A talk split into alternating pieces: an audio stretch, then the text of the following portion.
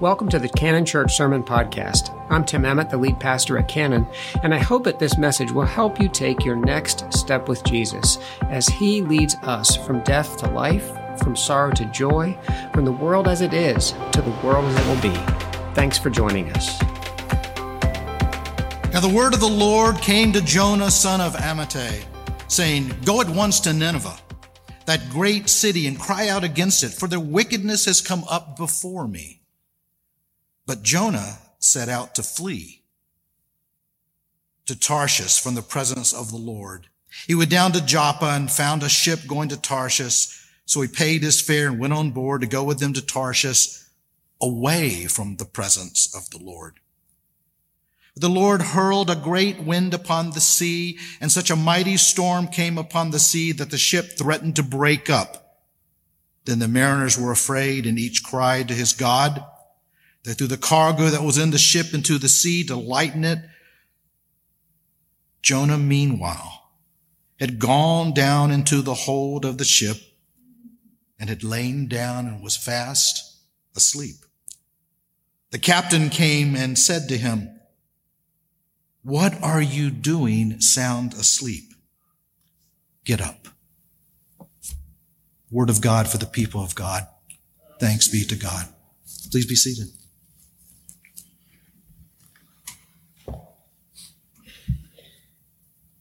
Can I invite you to breathe deep? Maybe one of the deepest breaths you've taken this entire year of 2023. to let out a sigh. To breathe out all those anxieties and concerns for this time. And to breathe in the blessings and the grace of a God that cares for you. To sit for a moment in quiet and to be present in this place as we gather together.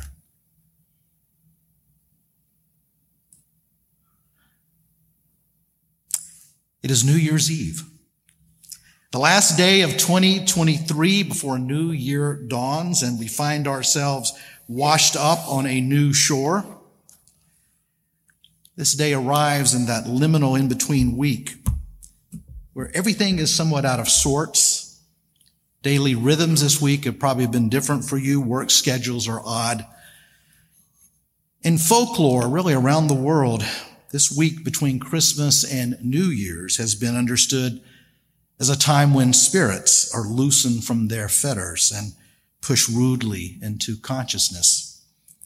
One reason fireworks are set off tonight is to keep those spirits on this side of the calendar break so that the bothersome ones don't sneak over the border into the new year and can truly be started afresh.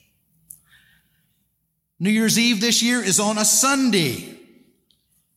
We need somebody to preach. How about that old guy used to hang around here? I think you can find his number somewhere. You know the story of this scripture.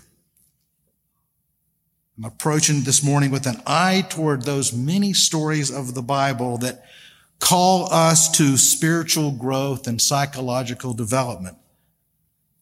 And this one just simply spoke to me as I was thinking about this Sunday. Jonah has been given an opportunity. He's called to a path that's going to allow him to more fully participate in God's world by accomplishing a prophetic task but it does seem difficult to Jonah and it offends his sense of right and wrong. He doesn't want to be stretched. So to avoid what has been asked, he makes a different choice and attempts a geographic cure by buying a ticket for a far away destination. As far as he can imagine to move out of God's presence. Those of us who have attempted such remedies already know that that will not help. Wherever we go, there we are. There is also God. As we might expect during Jonah's journey, there is a storm. He is sound asleep while the storm rages outside and threatens to plunge the entire ship's company into the deep. Most of us first heard this story sitting in tiny desk in children's Sunday school classes. It's a striking image. Outside, all hell is breaking loose with wind, water, and wave. It is chaos. It is the George Clooney movie, Perfect Storm Weather. The stitches of the world are unraveling in fury of foam and spray. But below deck, inside the boat, Jonah slumbers, oblivious and content in a cocoon of sleep, believing all is well. The situation's not going to last. Students of the scriptures across the centuries have awarded the Jonah tale multiple levels of meaning. One of which that the story is really a symbolic illustration about spiritual awareness, or better phrased, a lack of spiritual awareness. Floating across the stream of the Bible, there's a subtle theme that bobs upon its surface over centuries of writing. The Word of God is frantically concerned with men and women accessing the redemption story of God's grace as they journey through the course of their brief years. Repeatedly, it contrasts this fully realized state of being with a state of sleep and being in a condition of spiritual slumber. But there's a recognition that most of us are only sleepwalking in life surrounded in all sides by a world that sings, but our word, our ears too often are closed. We're smack in the middle of a dazzling show of grace spelled out in fireworks, but we don't look up. So the Bible tells us stories to keep nudging us. As maybe another example in Mark's gospel, chapter 13, Jesus references the disciples of the master who comes home one day and finds the servants asleep. Don't let this happen to you, Jesus is saying. Then the author of the same gospel provides the dismal narrative of the disciples who simply cannot stay awake in the garden when Jesus moves off to pray on the night of his arrest. The world is about to fall apart around them. The clues are all there. The ground is rumbling. Rather than think too hard about it all, let's just take a nap. Jesus' very last words to his disciples before he is taken away are stark and simple. Can't you stay awake? Such use of wakefulness as a metaphor for spiritual awareness is not limited to Christianity. It's a wonderful story about the Buddha who falls into conversation with a fellow traveler that he meets as he journeys from one village to another. Recognizing the Buddha, the traveler asks, Are you a god? No, answers the Buddha. I'm not a god. Are you a prophet? asks the traveler. No, I'm not a prophet. Well, then the traveler continues, are you a teacher? No, responds the Buddha. I don't consider myself a teacher. Well, then what are you? demands the exasperated traveler. Answers the Buddha, I am awake. While we are born awake, that first piercing infant cry signaling our awareness of something large, bright, and noisy, flooding our senses into action, we quickly forget how to do that awareness well. We've become experts at learning to dim the bulb on the sensory intensity of life. Some of this is by developmental necessity. As psychologist William James noted, there's a requirement to escape the blooming, buzzing confusion of bombarding experience and bring it some order and meaning. But it seems that a basic available function of popular culture becomes that of a dimmer switch, dosing us with a general anesthetic against an awareness of the brilliance that is all around us, providing endless medications and tools for dulling apprehension for narrowing the frequency range of our attention, for distracting us from paying close attention to the bustle of angels that are passing us on our left and our right. God could stroll across a Kroger parking lot calling our name. And if God wasn't using what used to be Twitter or texting or TikTok, we'd miss the moment. We forget how to see, how to hear. It's no wonder Jesus is always crying out about eyes and ears to be opened. But the truth is that the awakeness called for in our scriptures, which is echoed within holy stories of all religious traditions, is an easy achievement. The birth of the filmmaking of the 20th century, stories of waking up and becoming fully aware migrated to the screen from simple stories. 1939, the Wizard of Oz movie functions on one level as an illustration of the psyche, the Greek word for soul, coming to awareness, inviting the incorporation, the integration of various aspects ourselves into wholeness. And the film actually ends with Dorothy literally waking up. Social psychologists, depth psychologists like Carl Jung have long recognized that men and women around the world, we project our anxieties and fears about life onto images that show up in stories, show up in movies and film, collective expressions of our concerns and fears.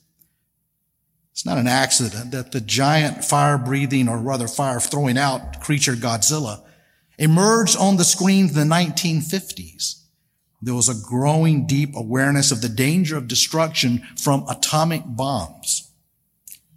Godzilla, if you remember, emerged from the deep waters just off of Japan. Jungian psychologists suggest this monster slipped out of the waters of our unconscious, provided an image of that which terrifies and frightens, threatening destruction. Something bigger than we know how to deal with. It's a call to thoughtfulness. It's a call to activity, but it's also really hard. Let's go back to sleep. The last few decades, there's been an invasion of zombie movies. There have been so many, they've become their own genre. Started maybe in the 1960s with George Romero's Night of the Living Dead certainly has become its own industry in the last 10 to 15 years with an explosion of movies, popular television shows like The Walking Dead. Recently listened to a podcast in which several psychologists discussed this burgeoning cinematic television experience as well as its popularity. What are zombies? Well, they're former fully living beings whose existence now represent a loss of consciousness and individuality. Life for a zombie is non-life, reduced to an unrelenting hunger that can never be satiated no matter how much is consumed. Zombies are non-reflective, non-aware, except on the most basic level. They don't think. Everything that makes life a joy, curiosity, friendship, creativity, imagination, learning, spirituality. It's all gone.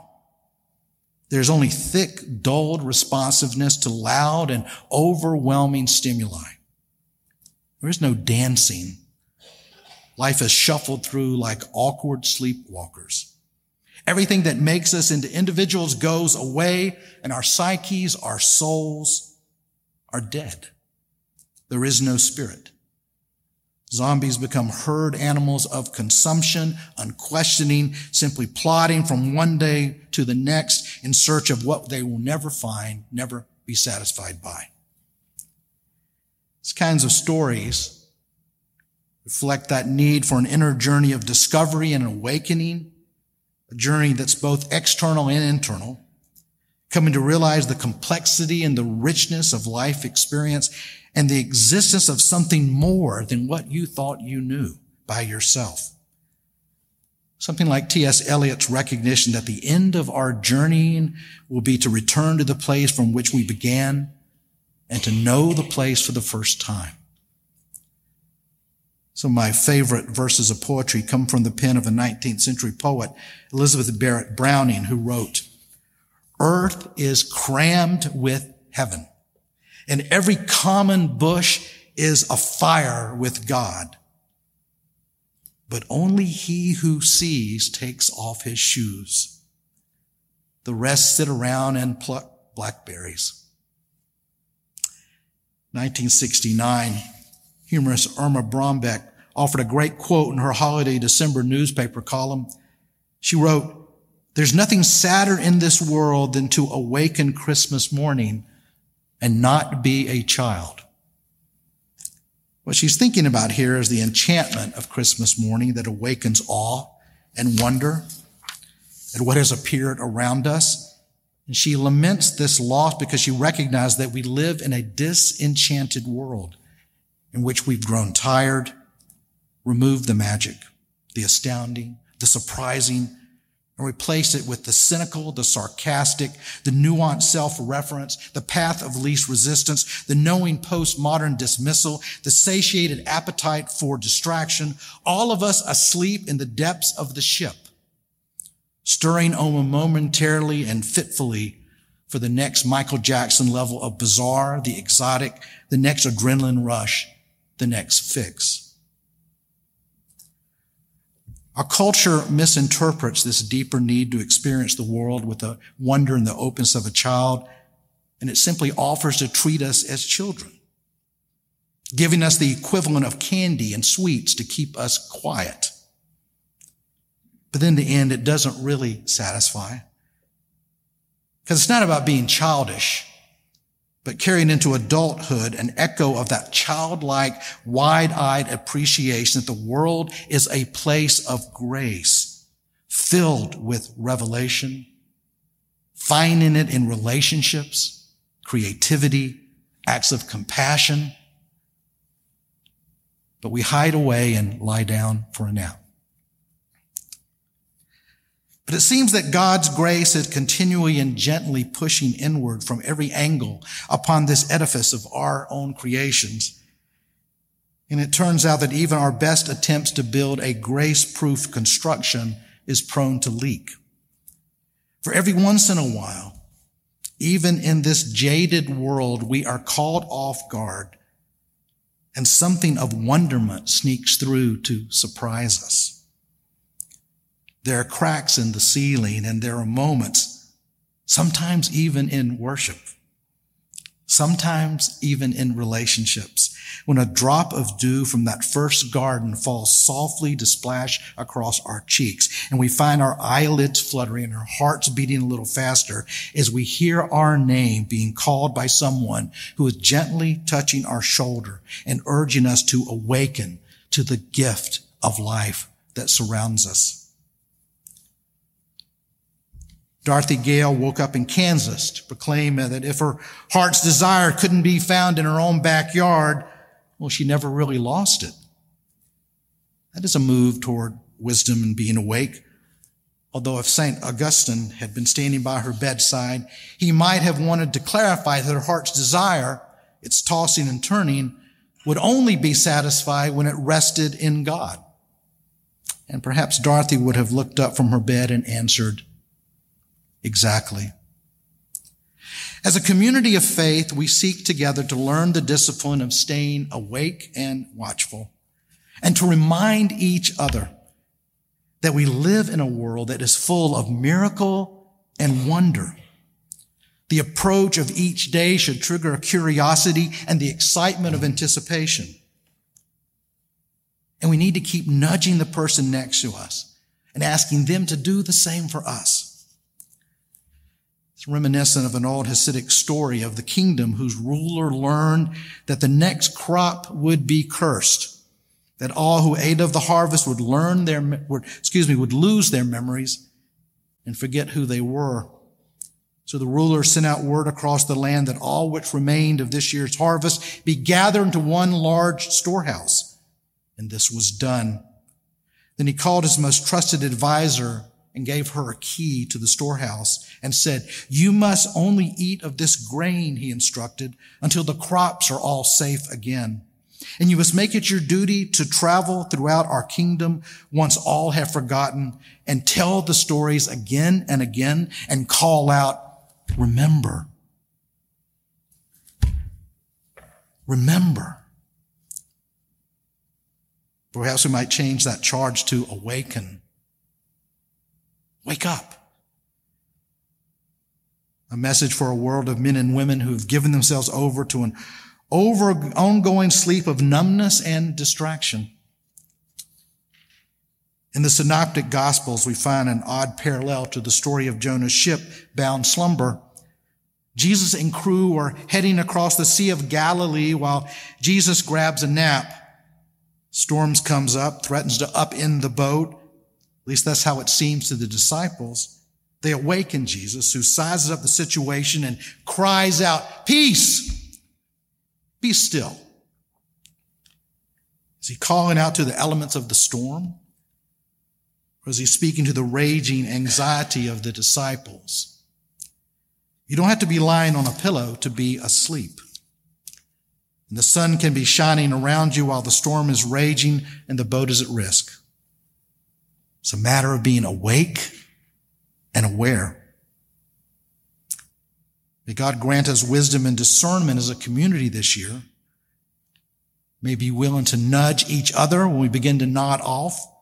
Being ever attentive to that call from the Spirit that bids us to look, to see, to pray, to act, to follow. One last point.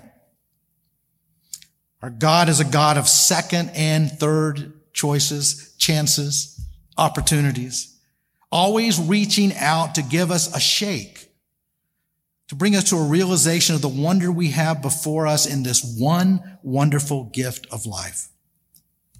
Jonah, he's not going to remain asleep. He is going to end up in the sea but he's going to be swallowed there in the waters by a large fish that God sends to save him. He will be carried back to shore and left to dry out on a beach. Jonah, here's yet another chance to come to full consciousness, to grow spiritually. Go to Nineveh, that place where you think are your enemies, and you're going to learn something new for each of us here this morning, for those of you that are listening. May we wake up on a new shore tomorrow morning.